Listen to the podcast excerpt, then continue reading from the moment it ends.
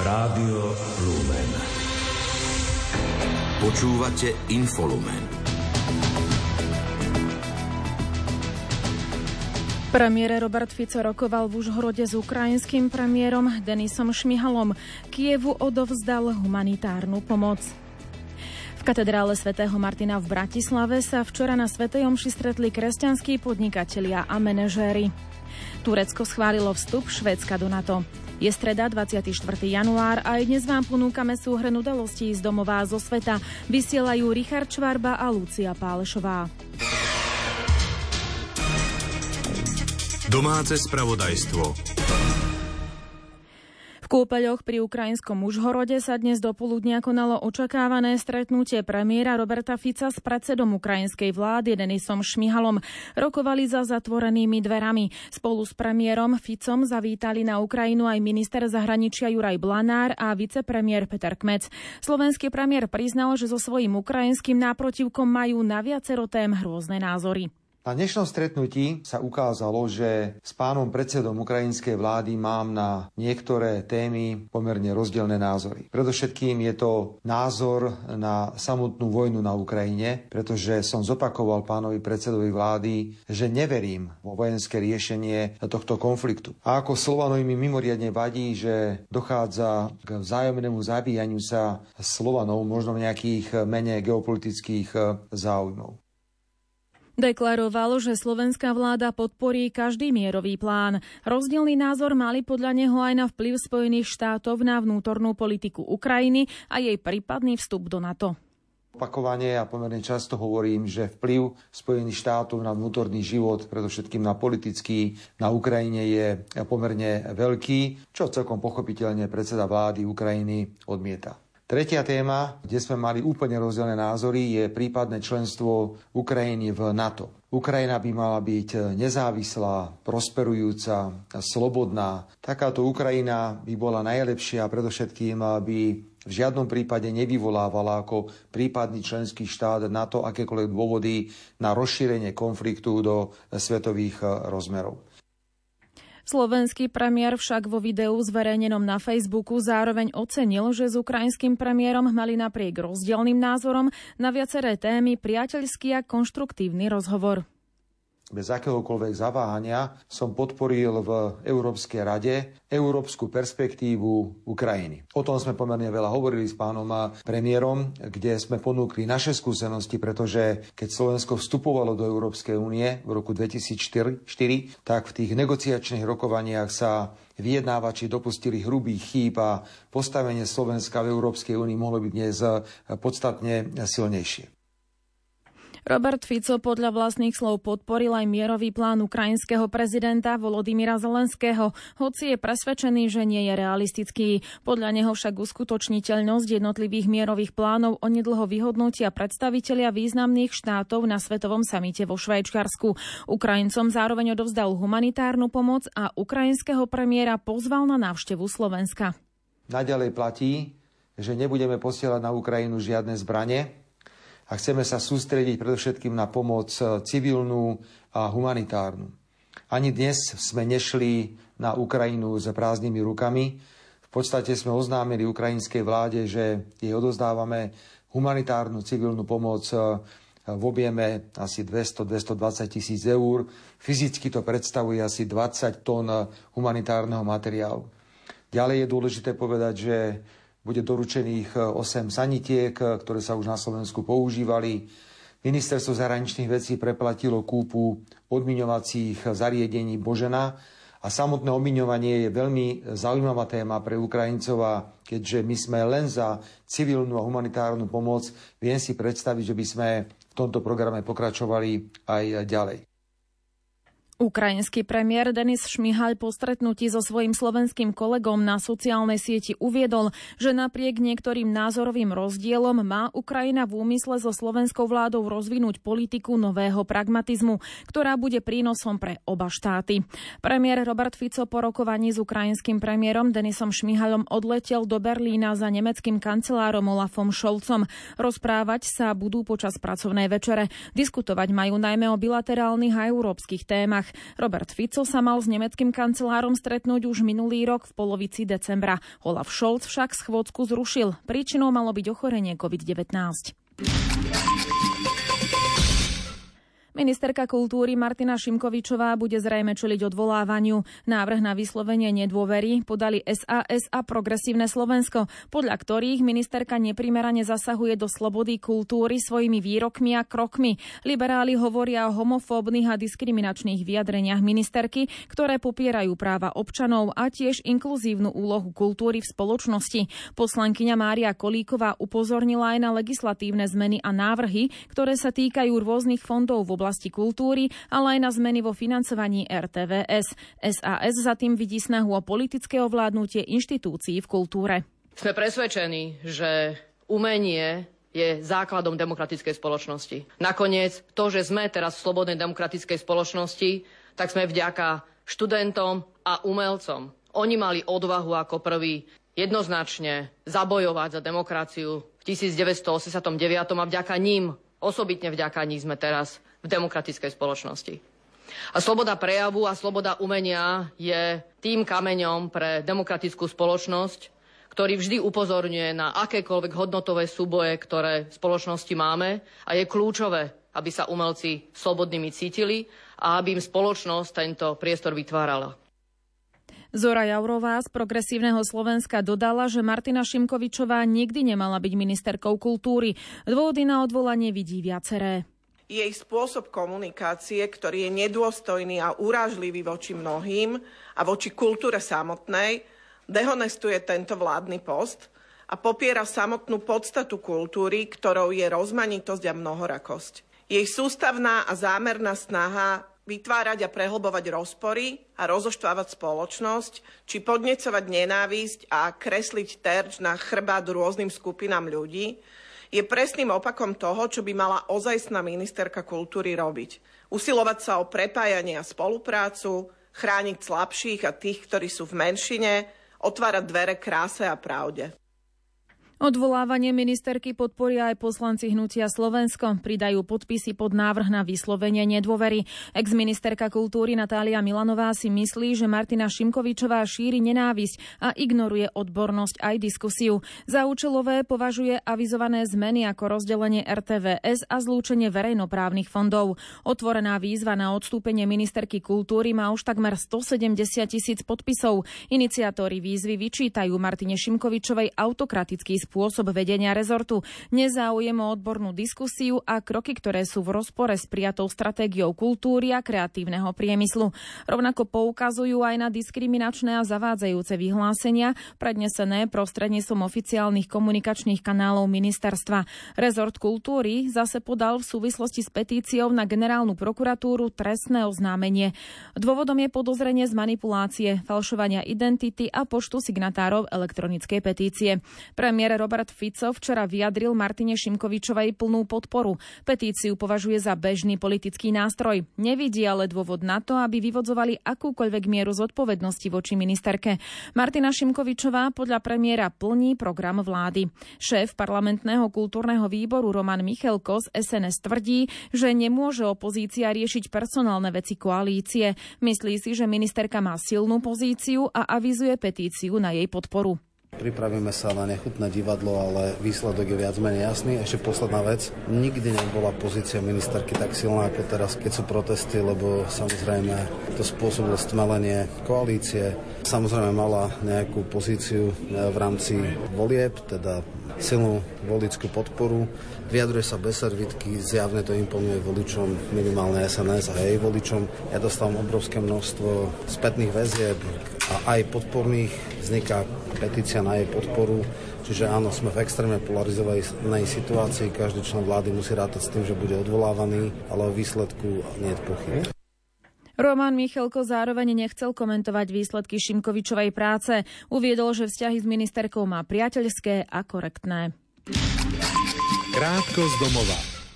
Prezidentka Zuzana Čaputová sa dnes rozhodla nepodpísať tzv. kompetenčný zákon, ktorý 16.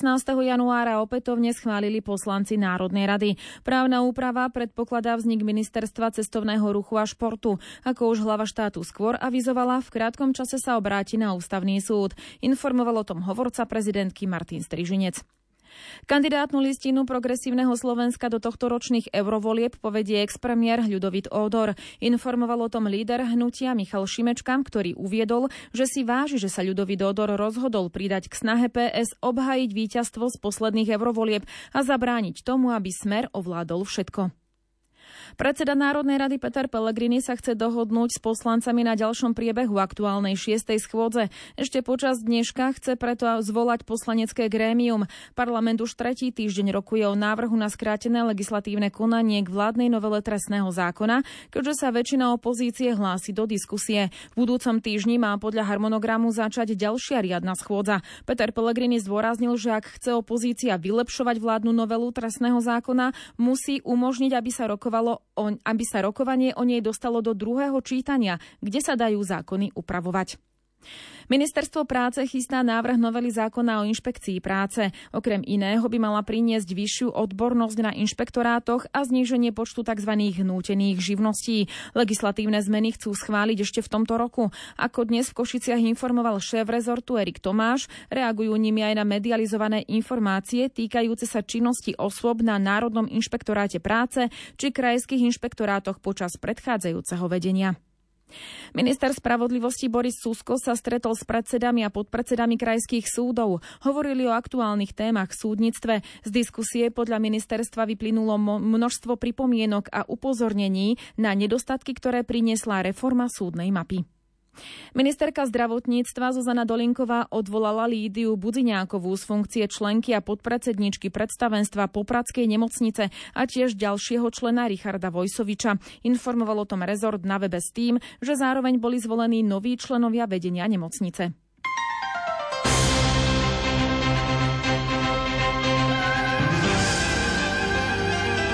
Z. katedrále svätého Martina v Bratislave sa včera večer na Svetej Omši stretli kresťanskí podnikatelia a manažéri. Príležitosťou bola liturgická spomienka na svätého Jana Almužníka, patróna podnikateľov. Liturgii predsedal bratislavský arcibiskup metropolita Stanislav Zvolenský, informuje redaktor Ľudovít Malík. Tieto sveté omše na sviatok svätého Jána Almužníka sa v Bratislavskej katedrále stali už tradíciou, vysvetľuje Pavol Faktor, predseda Združenia kresťanských podnikateľov a manažérov Slovenskej republiky. Táto tradícia sa dohodla pred nejakými 20 e, rokmi naspäť a udržiavame to, túto tradíciu až k dnešnému dňu. Svetú omšu celebroval bratislavský arcibiskup metropolita Stanislav Zvolenský. Ten povzbudil prítomných kresťanských podnikateľov a manažérov a pre Rádio Lumen zdôraznil, že morálne konanie je identitou kresťanského podnikateľa. Tak morálka u kresťanského podnikateľa je v podstate prejav jeho kresťanstva, alebo teda jeho krstu je vlastne akoby prejavom jeho vzťahu k Bohu, prejavom jeho nasledovania Ježiša Krista, jeho kresťanstva, jeho identity, že vlastne e, aj podľa Božích prikázaní, ale podľa prikázania lásky k blížnemu, predovšetkým pre tých, ktorí sú silnejší, majú pomáhať tým slabším. Sveta Omša bola obetovaná za všetkých kresťanských podnikateľov a manažérov na Slovensku a ukazuje na to, že modlitbu a požehnanie potrebujeme všetci, vysvetľuje Pavol Faktor. Vy, keď ste ich nazvali, povedzme, podnikateľi a ja to skôr vnímam toto poslanie ako zamestnávateľia, ktorí každý deň ráno proste vstávajú, dávajú prácu svojim zamestnancom a tvoria hodnotu a my sa môžeme darmo snažiť častokrát, my si uvedomujeme, že bez Božieho požehnania darmo naše snaženie. A sme si skutočne vedomi toho, že bez takéhoto požehnania, ako každejkoľvek inej práci, proste k tomuto potrebujeme. Vtedy to má ten, ten zmysel, to práve orechové. Po Svetej Omši nasledovalo krátke pohostenie a stretnutie s arcibiskupom Zvolenským v priestoroch Martínea. Spišskej kapitule sa včera hovorilo o výzvach pre spišskú diecézu. Taký bol aj rovnomenný názov konferencie, ktorú diecéza zorganizovala v spolupráci s kňazským seminárom biskupa Jana Vojtašáka a klubom priateľov Ferka Skičáka. Hovorilo sa počas nej okrem iného aj o synodálnej ceste, pastorácii povolania kňazov, menšín, ale aj úlohe lajkov. Nahrávala Mária Frisová. Jednou z úloh diecézneho biskupa je vytvárať v spolupráci s klerikmi a božím ľudom diecézne spoločenstvo. Aj preto sa spiský biskup František Trstenský rozhodol pre konferenciu zameranú na výzvy pre spiskú diecézu. Považujem za dôležité dať signál aj dovnútra diecézy, aby sme sa nebáli o veciach rozprávať, diskutovať. A druhá vec je, sa mení aj spoločnosť, mení sa náš život, životný štýl.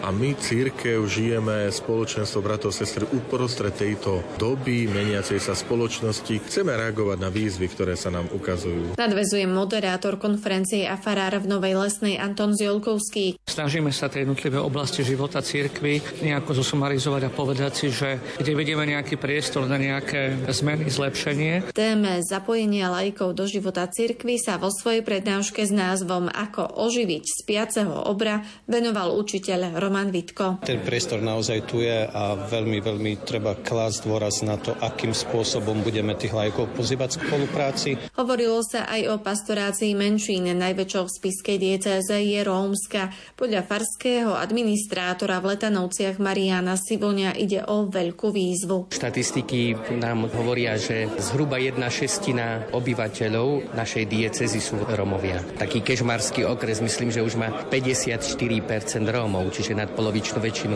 Takýto prístup diecézy spolu s konferenciou je aj odpovedou na výzvu pápeža Františka, ktorý pred niekoľkými dňami prijal vo Vatikáne práve spiského biskupa Františka Trstenského. Mi tak kládol na srdce, že prosím, buďte otvorení, že jeho túžbou je mať tú církev, ktorá nie je uzatvorená do seba,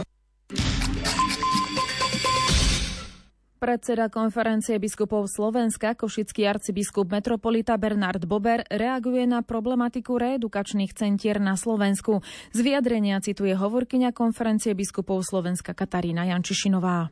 Odhalenie podmienok, v akých žijú deti v reedukačných centrách na Slovensku, by nemalo nikoho z nás ponechať ľahostajným. Otvára sa pálčivý problém, ktorý všetci citlivo vnímame, pretože ochrana dieťaťa je jedným zo základných pilierov kvalitnej spoločnosti. Podkopávanie jeho práv je zradou ľudskosti. Katolícka cirkev na Slovensku chce pracovať spolu s ostatnými inštitúciami na posilňovaní prevencie v oblasti ochrany maloletých v každom prostredí, pomenúvať nespravodlivosť pravým menom a v pravde pristupovať k všetkej neprávosti, ktorá sa pácha na deťoch. Len spoločným úsilím sa dá vykoreniť zlo z našej spoločnosti. Chceme aktívne prispievať ku kultúre starostlivosti, zvlášť o tých najmenších, aby sme pre nich vytvárali bezpečné prostredie pre život. Dnes sa konala v priestoroch Košického arcibiskupského úradu pracovná porada riaditeľov katolíckých škôl a školských zariadení v Košickej arcidiecéze. Riaditeľia sa takto stretávajú pravidelne a majú možnosť prebrať rôzne témy so svojím zriaďovateľom. Na dnešnom stretnutí sa zúčastnili okrem riaditeľa arcidiecézneho školského úradu Miroslava Jacka aj obaja biskupy. Pomocný biskup Marek Forgáč slávil pre riaditeľov aj svetú omšu. Košický arcibiskup Bernard Bober ich privítal a stretnú stretnutie začal svojim príhovorom. Zúčastnil sa na ňom aj redaktor Martin Ďurčo. Hoci má stretnutie riaditeľov hlavne pracovnú náplň, dnes bolo aj o oslave. Pomocný biskup Marek Forgáč oslavuje v týchto dňoch 50. narodeniny a aj riaditeľia mu chceli zaželať všetko dobré, hovorí riaditeľ školského úradu Miroslav Jacko. Dnešné stretnutie bolo trošku slávnostnejšie, keďže pred pár dňami sa náš otec biskup dožil životného jubilea, tak e, pri Svetej Omši sme si to pripomenuli, zablahoželali sme mu. No a čo sa týka samotných bodov programu, informovali sme riaditeľov o veciach, ktoré boli preriešené na zasadnutí subkomisie pre katolické školy konferencie biskupov Slovenska. Ďalšou z vecí, ktoré sa tradične na začiatku roka preberajú je financovanie škôl, financovanie školských zariadení z pohľadu štátu, z pohľadu zriadovateľa a rôznym veciam, ktoré sú aktuálne. Pracovnú časť programu otvoril arcibiskup Bernard Bober. Ten pripomenul niektoré princípy pedagogickej práce aj svetca dnešného dňa. Ja som našim riaditeľom chcel dnes povedať, že je treba učiť nielen predmety, ale predovšetkým človeka žiť, teda učiť príjmať pravdy. A to i tie Božie pravdy, ale potom aj tie, ktoré sú od toho odvodené ľudské pravdy. A vždy pravda, keď sa učí a keď sa predostiera, tak vždy musí byť pravda prednášaná s láskou. A to je práve myšlienka dnešného svetca, svätého Františka Sareckého. Ten povedal, že pravda musí s láskou byť spojená. Ináč tá pravda naozaj bude vždy spochybnovaná, nebude prijatá a teda z toho nič. Súčasťou porady riaditeľov katolíckých škôl a školských zariadení bolo aj určenie termínov pre morálne oceňovanie zamestnancov a žiakov škôl v roku 2024. Prebehne 8. apríla v Košiciach. Pápež František dnes opätovne vyzval na mier na Ukrajine, v pásme Gazi a v ďalších oblastiach sveta, kde prebieha vojna. Zároveň prosí svetových lídrov, aby tieto konflikty ukončili. Pokračuje Jozef Pikula. Na pravidelnej generálnej audiencii v aule Pavla VI. pápež pripomenul blížiaci sa Medzinárodný deň pamiatky obetí holokaustu, ktorý si pripomenieme v sobotu. Il ricordo e la condanna Spomienka a odsúdenie toho hrozného vyvražďovania miliónov Židov a ľudí iného vierovýznania, ku ktorému došlo v prvej polovici minulého storočia, nech nám všetkým pomôže nezabudnúť, že logiku nenávisti a násilia nemožno nikdy ospravedlniť, pretože negujú našu ľudskosť. Už samotná vojna je podľa svätého otca Františka negáciou ľudskosti. Neunaume sa modliť za mier, za ukončenie konfliktov, za zastavenie zbraní a za pomoc pre zasiahnuté obyvateľstvo. Pápež spresnil, že má na mysli Blízky východ, Palestínu, Izrael, ako aj znepokojujúce správy z Ukrajiny, najmä bombardovanie ukrajinských miest, ktoré zasiahli miesta navštevované civilistami rozsievajúce smrť, skazu a utrpenie. E. Modlím sa za obete a ich blízkych a prosím všetkých, najmä tých, ktorí majú politickú zodpovednosť, aby chránili ľudský život ukončením vojen. Pápež už viackrát žiadal ukončenie vojny medzi Izraelom a palestínskym hnutím Hamas v pásme Gazy. V novembri vyhlásil, že konflikt už prekročil hranice vojny a stal sa terorizmom. Na začiatku januára vyjadril ľútosť nad tým, že v čoraz tragickejšej medzinárodnej situácii hrozí, že vojna na Ukrajine sa stane zabudnutou vojnou. Správy zo sveta.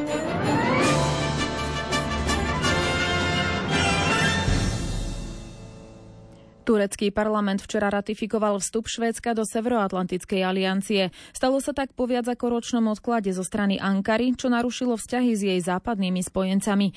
Poslednou krajinou, ktorá blokuje vstup Švédska do aliancie, tak ostalo Maďarsko. Generálny tajomník NATO Jens Stoltenberg Budapešť vyzval, aby tak urobila čo najskôr. Slovo má Julia Kavecká. Švedsko a Fínsko prejavili záujem vstúpiť do NATO v reakcii na spustenie ruskej vojenskej invázie na Ukrajinu pred takmer dvomi rokmi. Fínsko sa stalo 31. členom aliancie už v Lani v apríli. Proti Švédsku sa ozvalo najmä Turecko, ktoré dlhodobo obviňovalo Štokholm z prílišnej zhovievavosti voči skupinám, ktoré považuje za hrozbu pre svoju bezpečnosť. Patria k ním predovšetkým sympatizanti zakázanej strany kurdských pracujúcich a členovia siete, ktorú Ankara obvinuje z neúspešného pokusu pokusu o prevrat v roku 2016.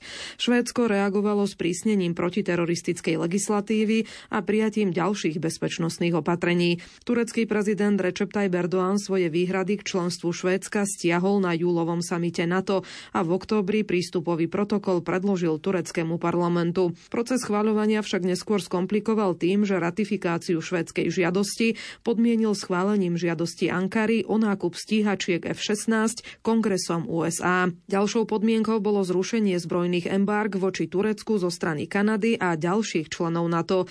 Turecké poslanci napokon včera hlasovali v prospech švedského členstva v NATO v pomere hlasov 287 ku 55.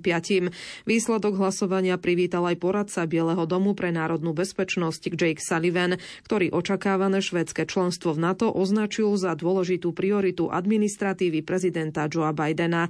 Spokojnosť s rozhodnutím tureckého parlamentu vyjadril vyjadril aj švédsky premiér Ulf Kristersson. Poslednou krajinou, ktorá blokuje vstup Švédska do aliancie, tak ostalo Maďarsko. Jeho vláda to v novembri zdôvodnila klamstvami šírenými švédskymi politikmi o stave demokracie v Maďarsku. Premiér Viktor Orbán včera pozval aj svojho švédskeho náprotivka na rokovania v súvislosti s predmetnou záležitosťou. Švédska diplomácia však uviedla, že v tomto momente nevidí význam takéhoto stretnutia. Generálny tajomník NATO Jens Stoltenberg vyzval Maďarsko, aby čo najskôr ratifikovalo vstup Švédska do NATO. Švédske členstvo posilní podľa neho alianciu aj bezpečnosť všetkých. Maďarský premiér Viktor Orbán v dnešnom telefonickom rozhovore so Švédskom, e, so šéfom NATO Jensom Stoltenbergom potvrdil, že maďarská vláda podporuje členstvo Švédska v Severoatlantickej aliancii. Viktor Orbán to potvrdil aj na sociálnej sieti X. Včera maďarský premiér poslal list svojmu švédskému kolegovi Ulfovi Kristarsonovi, v ktorom ho pozval do Budapešti, aby prediskutoval ponuku čo najskôr. Krátko zo sveta. Ukrajina dnes uviedla, že bude pokračovať v cieľení na ruskú armádu v pohraničnej Belgorodskej oblasti. K vyhláseniu došlo len niekoľko hodín potom, čo Moskva obvinila Kiev zo zostrelenia lietadla, na palube ktorého sa údajne nachádzali desiatky ukrajinských vojnových zajacov. Európske témy, ale aj dianie na Slovensku boli predmetom dnešných bruselských rokovaní predsedu Národnej rady Petra Pellegriniho so šéfom Európskej rady Charlesom Michelom, predsedničkou Európskej komisie Urzulou von der Leyenovou a výkonným podpredsedom predsedom Eurokomisie Marošom Ševčovičom. Strana európskych socialistov po eurovoľbách zrejme prehodnotí svoj postoj k zmrazeniu členstva strán Smer a Hlas. Povedal to včera večer v Bruseli predseda Národnej rady Peter Pellegrini po stretnutí so šéfkou Európskeho parlamentu Robertou Mecelovou. Ex-prezident USA Donald Trump podľa očakávaní zvíťazil vo včerajších republikánskych prezidentských primárkach v štáte New Hampshire. Ten istý deň sa tam uskutočnili aj primárky demokratov, ktoré vyhral prezident Joe Biden, hoci ani oficiálne nekandidoval. Šport Rádia Lumen.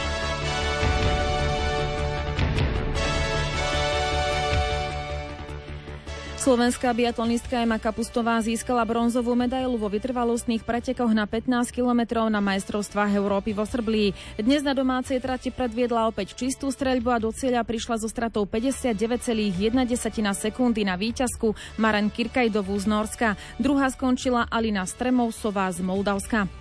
Norský biatlonista Febjorn Zorum získal zlato vo vytrvalostných pretekoch na 20 km na majstrovstvách Európy vo Srblii. Dnes predviedol čistú streľbu a triumfoval z domácich pretekárov, skončil najlepšie na 27. mieste Tomáš Sklenárik. Francúzska lyžiarka Laura Gušeová dosiahla najlepší čas v prvom meranom tréningu na dva, na dva zjazdy Svetového pohára v talianskom stredisku Cortina d'Ampezzo. Druhá skončila Rakušanka Stefany Venierová, tretia bola domáca Federika Briňoneová. Slovensko nemá v súťaži zastúpenie. Slovenská tenistka Renáta Jamrichová postúpila do štvrťfinále dvojhry junioriek na Grand Slamovom turnaji Australian Open v Melbourne v pozícii nasadenej jednotky. Zvíťazila v treťom kole nad Austrálčankou Mayou Jointovou, Jointovou 6-4 a 6-3.